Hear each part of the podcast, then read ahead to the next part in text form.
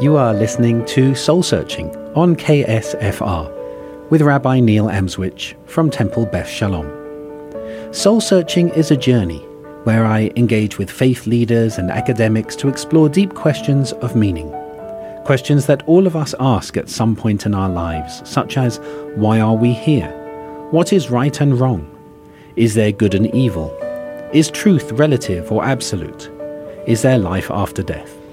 And to help us in our journey this evening, we're very honored to be joined by Don Handrick, who's the resident teacher at Thubten Norbu Ling Buddhist Center in Santa Fe, and who's also a touring teacher who visits centers in North America and Europe on behalf of the Foundation for the Preservation of the Mahayana Tradition, otherwise known as the FPMT. Don, welcome. Thank you, Rabbi Neil. It's great having you here. So let's start with um, what are the differences between Tibetan Buddhism and other forms of Buddhism, and, and what distinguishes Tibetan Buddhism in particular?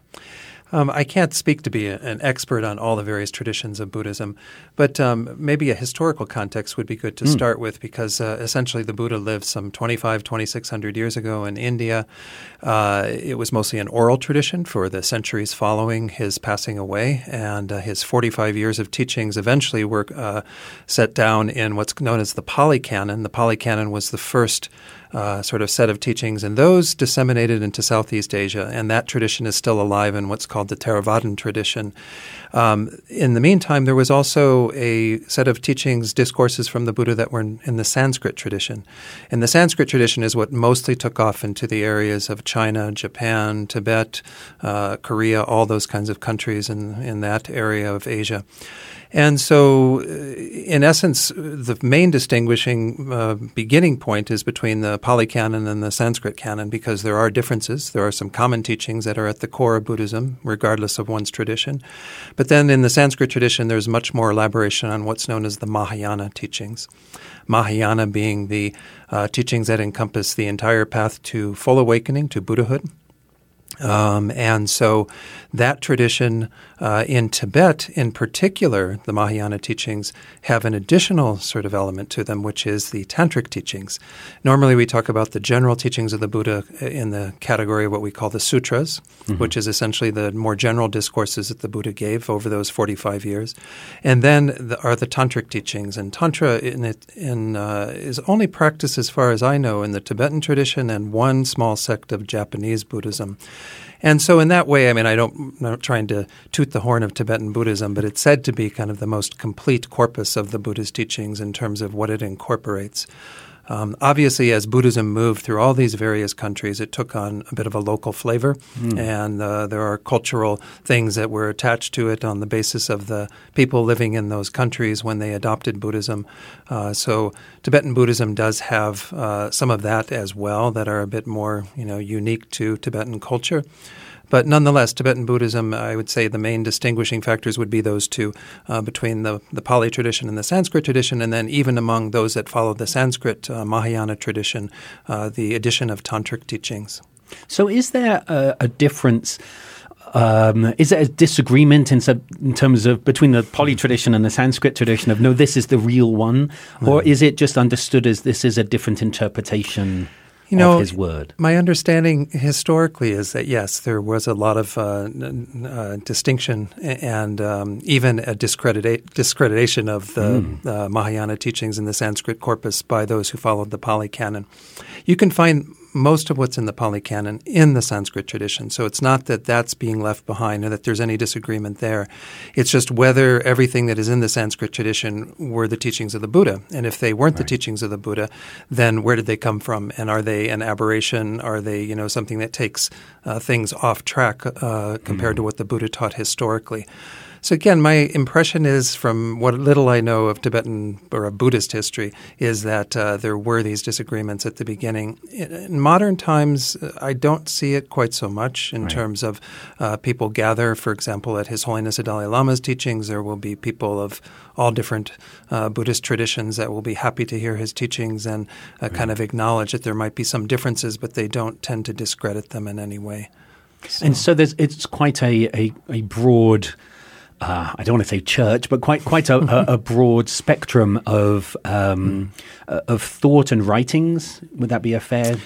Definitely, because there's not just the corpus of the what the Buddha taught in those various canons that I mentioned, but then you also have the entire sort of literary tradition that were commentaries on those sutras right. that are an elaboration of what the Buddha taught. And in Tibetan Buddhism, in particular, one of the courses we study, for example, is um, what's called tenets, which are the various philosophical tenets that someone could look back on everything that the Buddha taught and categorize it in terms of what particular types of teachings he was teaching at various times in his life. Right. Because the story essentially is is that the Buddha taught to the dispositions of the people who were in the room at the time. Of course, there weren't rooms, but right, it was you know wherever what mountaintop they were on, and so those people um, might have required different teachings than other audiences at other times, and so there is an entire sort of discipline in the Tibetan Buddhist tradition of looking back at all of that and deciding what are interpretive teachings that the Buddha gave that need to be further explained through deeper investigation, mm. and what are the more definitive teachings that the Buddha gave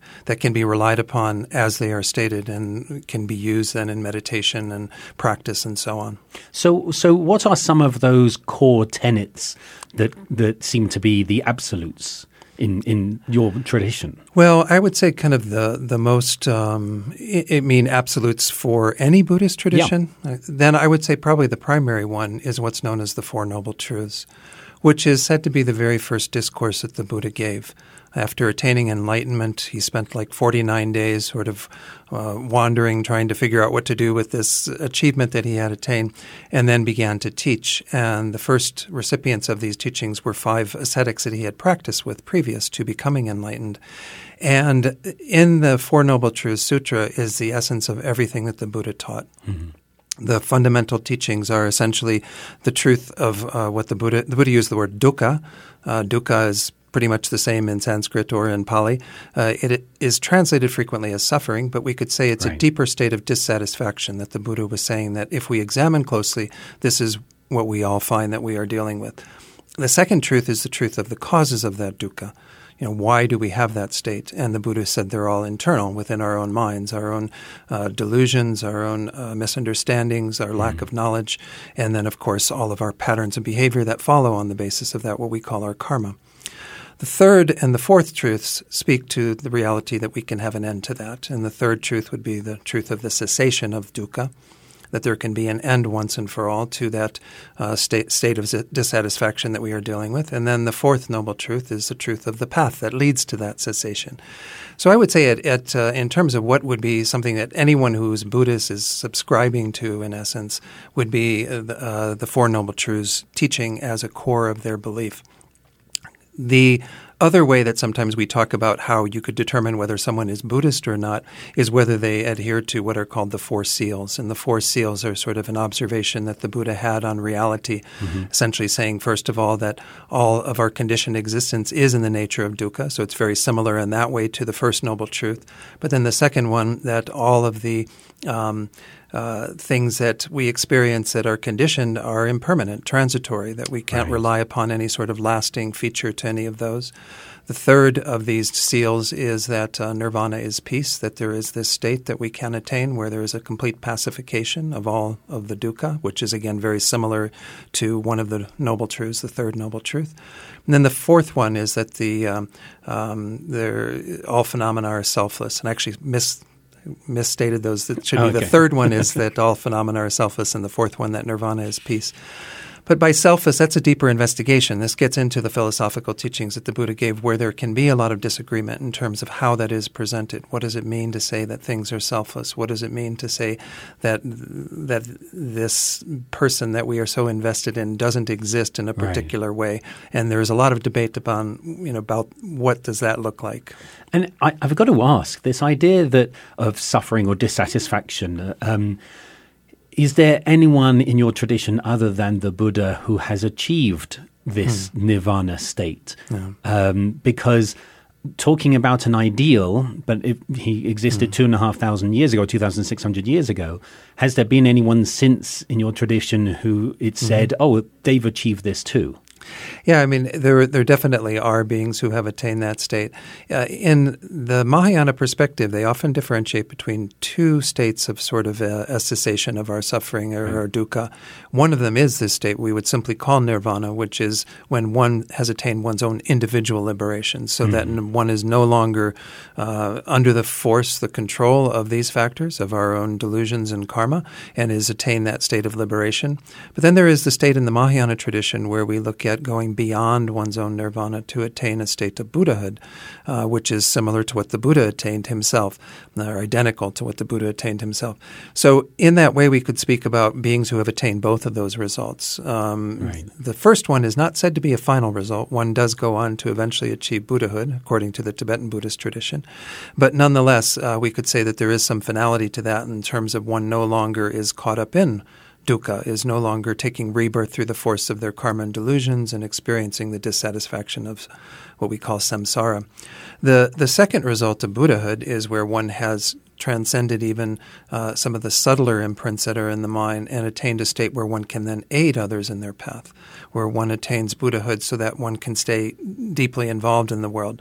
Right. Um, so in terms of like how, how, we would identify people who have attained that, people don't go around advertising that, you know. So it's mostly on the basis of observation from people who have been around them, their disciples, and so on. Mm-hmm. Even someone like His Holiness the Dalai Lama, as much as whenever he teaches, he'll simp- he says, "I'm a simple Buddhist monk." He doesn't really profess to have any great realizations. But in the Tibetan Buddhist tradition, he is seen as the 14th Dalai Lama, which is right. the 14th incarnation of this Buddha of compassion, which is known as Chenrezig in the Tibetan. And so, this Buddha of compassion is said to be a, a fully enlightened being who manifests in these various forms to help sentient beings in this world right. to attain this state. So we could certainly, if eh, I mean, from the perspective of most people involved in Tibetan Buddhism, they would look at the Dalai Lama and say that this is somebody who has attained this, even though he will profess otherwise. In the Tibetan tradition, there's also great saints such as Milarepa, who attained enlightenment, it said, in a single lifetime through the use of the uh, practice of Tantra, which is said to be a speedier path by which one can achieve that state even quicker to alleviate the suffering of others.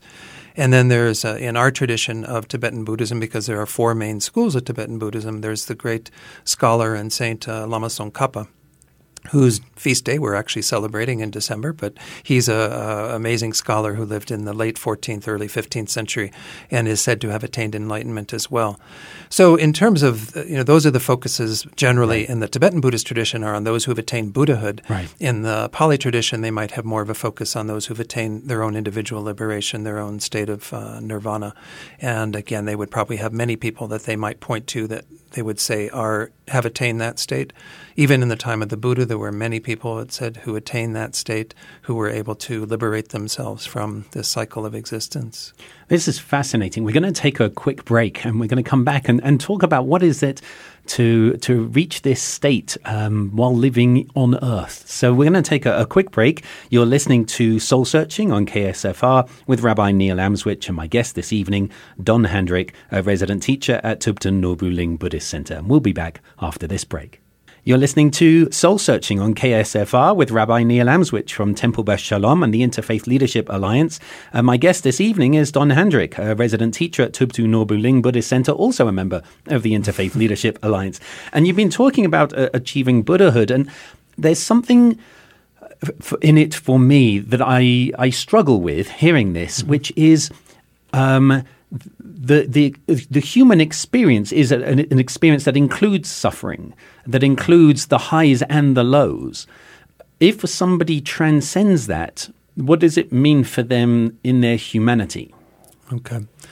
So when we talk about what does that mean to have attained that state, I guess we have to again look at what are the, the features of that. So when one has transcended uh, not just cyclic existence but has attained Buddhahood, so one has you know evolved to that state. We could use that word evolve because in a sense it is a mental evolution. Then of course one is no longer bound by all of the factors that cause one to be human. So when we talk about someone like the Dalai Lama, we would say that this is an incarnation of a Buddha. This is a manifestation manifestation of a Buddha. That is through the force of compassion. It's not driven any longer by what causes those of us who are still in samsara, who are taking rebirth as human, to take right. rebirth in that way. So in effect, there is a process that is involved in creating human rebirths in samsara that is different than the process where we would say that there are human rebirths from an enlightened mind. An enlightened mind is essentially that. It is uh, kind of got that aspect to it. It is a, a, mind that has completely removed all the obstacles, obscurations within it, so that it then has a state of omniscience, so it can know the minds of all other beings. But it's not oh, just right. this this ethereal mind that's off in the distance somewhere. It is embodied in forms to be able to help other beings. So this is where Buddhism does get a little. One of our students up in Taos uses the term woo woo.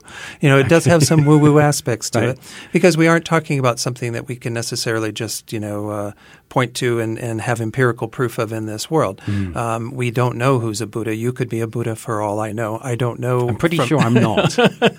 I always say that to people too, that I'm not. So, so, but in essence, what we mean by that is somebody who their mind has completely evolved to that degree, and they then have the power through their compassion to manifest in ways that will help others.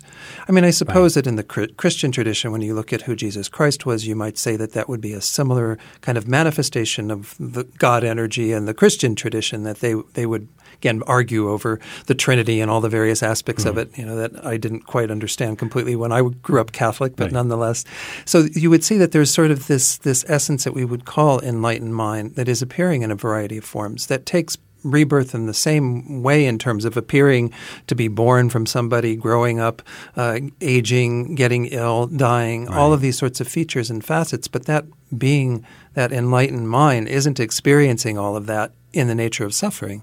They are experiencing that simply through the force of their compassion manifesting in those ways. It gets to be a little hard to reconcile sometimes, admittedly, but nonetheless, this is how we would say that there's there can be beings who have transcended that and still be embodied in the world. It's it's fascinating. I mean, you mentioned Catholic upbringing. So, what was it that brought you from that to Tibetan Buddhism?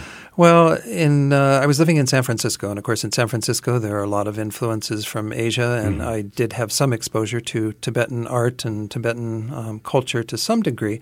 But I suppose that the main thing that happened in my life, uh, the HIV epidemic, was really uh, central in terms of in the 80s, uh, all of that transpiring in San Francisco. I was quite involved in a lot of volunteer work, and then eventually my own partner died in 1992 from AIDS, and so I was searching for answers to what life was all about. Right. And in 1992, there happened to be a book published by this uh, teacher, Sogyal Rinpoche, that was called The Tibetan Book of Living and Dying.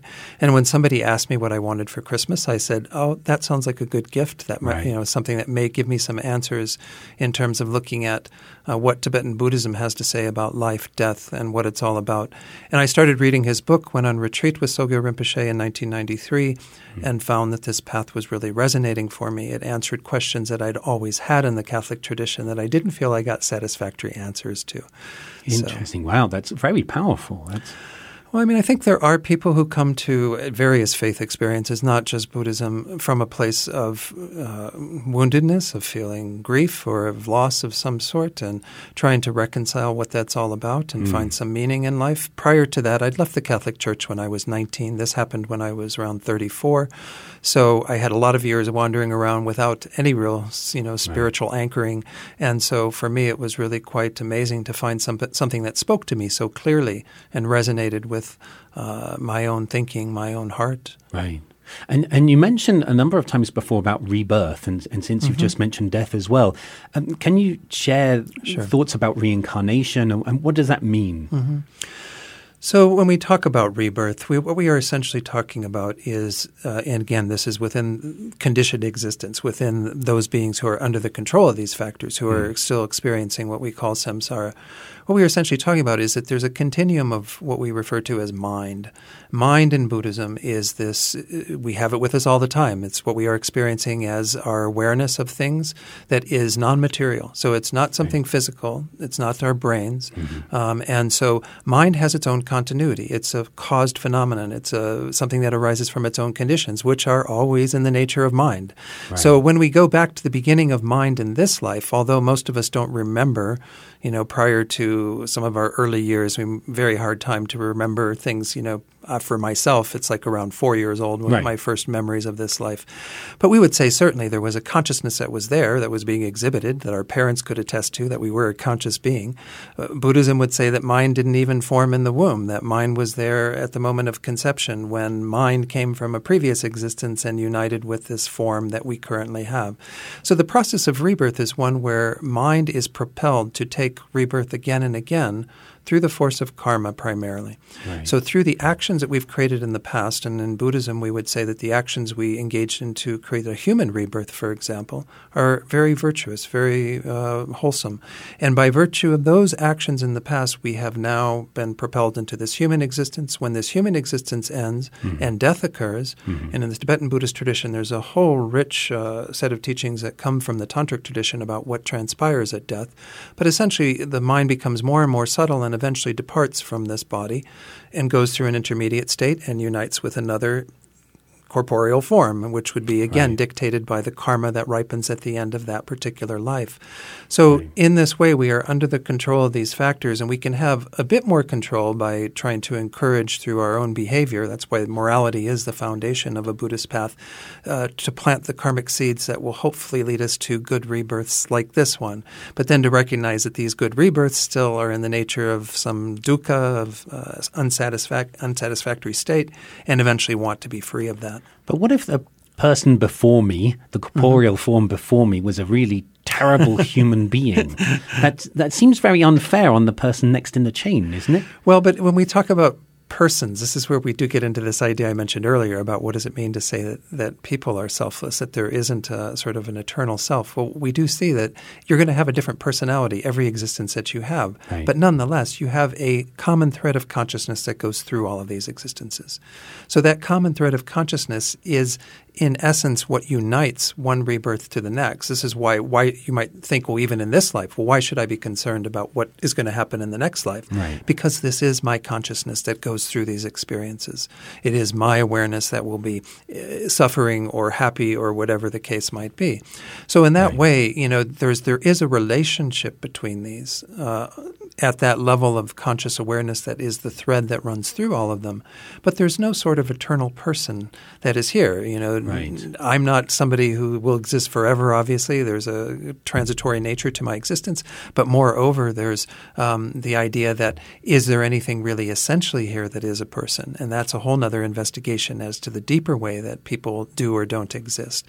Right. Um, See, you also mentioned earlier about mind sort of coming in at the point of conception. Mm-hmm. And I'm wondering, does that mean um, in the Buddhist tradition that, that a human being starts at that point? Because obviously there are political ramifications and healthcare ramifications yes, in, yes. in current discussions. Is, is that where the Buddhist tradition is? It's, that's my understanding, is that, yes, I mean, when we would say that there is a sentient being at the moment of conception, which of course agrees with some of the people on that side of the fence that are, and Buddhism doesn't really take a stand around abortion or these sorts of issues. That uh, obviously there's a lot of political ramifications, but um, uh, nonetheless, in terms of that being uh, a sentient being, we would say definitely. And so there are ramifications to that act uh, whether one has the choice to have that act, uh, right. you know, to commit that act, that's entirely within the, the realm of us all having choice. Us all having a sort of free will, if you if you want to use that term, right, right. to engage in whatever we choose. But there are ramifications from taking the life of a sentient being in that way. And, and staying on the political aspect, I remember 20 years ago, 25 mm-hmm. years ago, standing outside the Chinese embassy, uh, big signs, free the Panchen Lama, and, and so on. And, and I guess I, I have to ask, What's the future for Tibetan Buddhism, mm-hmm. given that when the current Dalai Lama passes away, and he started to talk about this quite openly, sure. I think, when he passes away, the Chinese may, tra- may try to claim someone else mm-hmm. as the Dalai Lama who would be different to the person claimed by the Tibetan government in exile. Mm-hmm. So, what happens to Tibetan Buddhism then? You know, uh, my own feeling, uh, I really appreciate you asking that question. My own feeling is, is that Tibetan Buddhism has always sort of transcended beyond just a particular figurehead. I mean, the Dalai Lama tradition really started from the Lama Tsongkhapa, who I mentioned earlier. Mm-hmm. So it wasn't really around even in the early days of Tibetan Buddhism. Tibetan Buddhism started in roughly the seventh century, and so it was around for almost half of its time without right. somebody playing that role.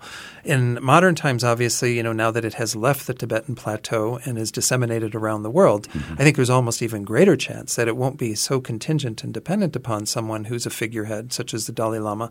Um, His Holiness, like you said, has talked about this frequently in these you know days, recognizing his age and recognizing that things will potentially mm-hmm. get quite messy uh, right. when he leaves this this world.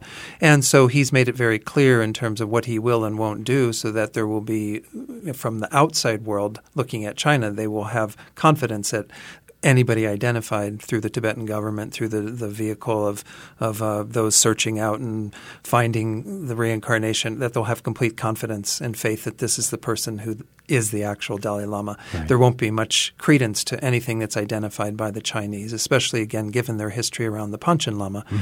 who historically was quite involved in determining the next Dalai Lama. Those were kind of overlapping lifetimes so that you'd always right. have one of them or the other involved in determining who the next reincarnation of the Panchen Lama or the Dalai Lama were. And so, um, so essentially, you know, you do have a lot more factors at play nowadays, but back to what I said earlier, I just don't think that based on what's happened with Tibetan Buddhism and the way that it's been disseminated, if it was on the Tibetan plateau still mm-hmm. and fairly isolated, then I don't know that there'd be probably different ramifications. But I do feel like it's so disseminated now that it will go on, it will carry on. And in fact, I would hope that Tibetan Buddhism, as it's incorporated into Western countries, even begins to take on a bit more of the flavor of America or right. Europe or whatever. So you might have a European Tibetan Buddhism or an oh, American Tibetan Buddhism. Because this is essentially what happened to the Buddhist teachings as they disseminated many right. centuries ago.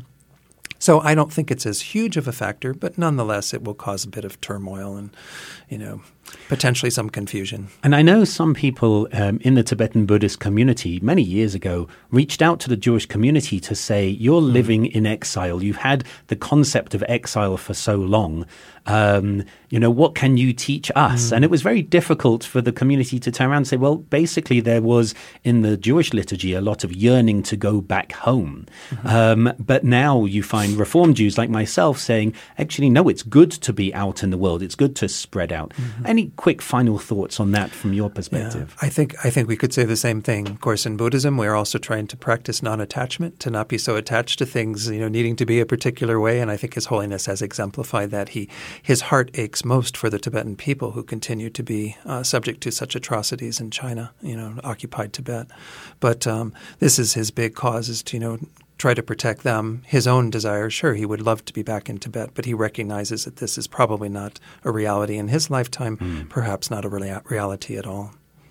Well, thank you so much. This has been totally fascinating. Um, so, thank you to Don Handrick, um, resident teacher at Tubtu Nord, no, sorry, Thubten Norbu Ling Buddhist Center, and thank you for your really profound answers to this evening's questions. Uh, thank you so much for inviting me, Rabbi Neil. I appreciate it. Of course, and I hope you return another time. Uh, share more of your insights. There's a lot more, a lot more questions we can really explore. Good.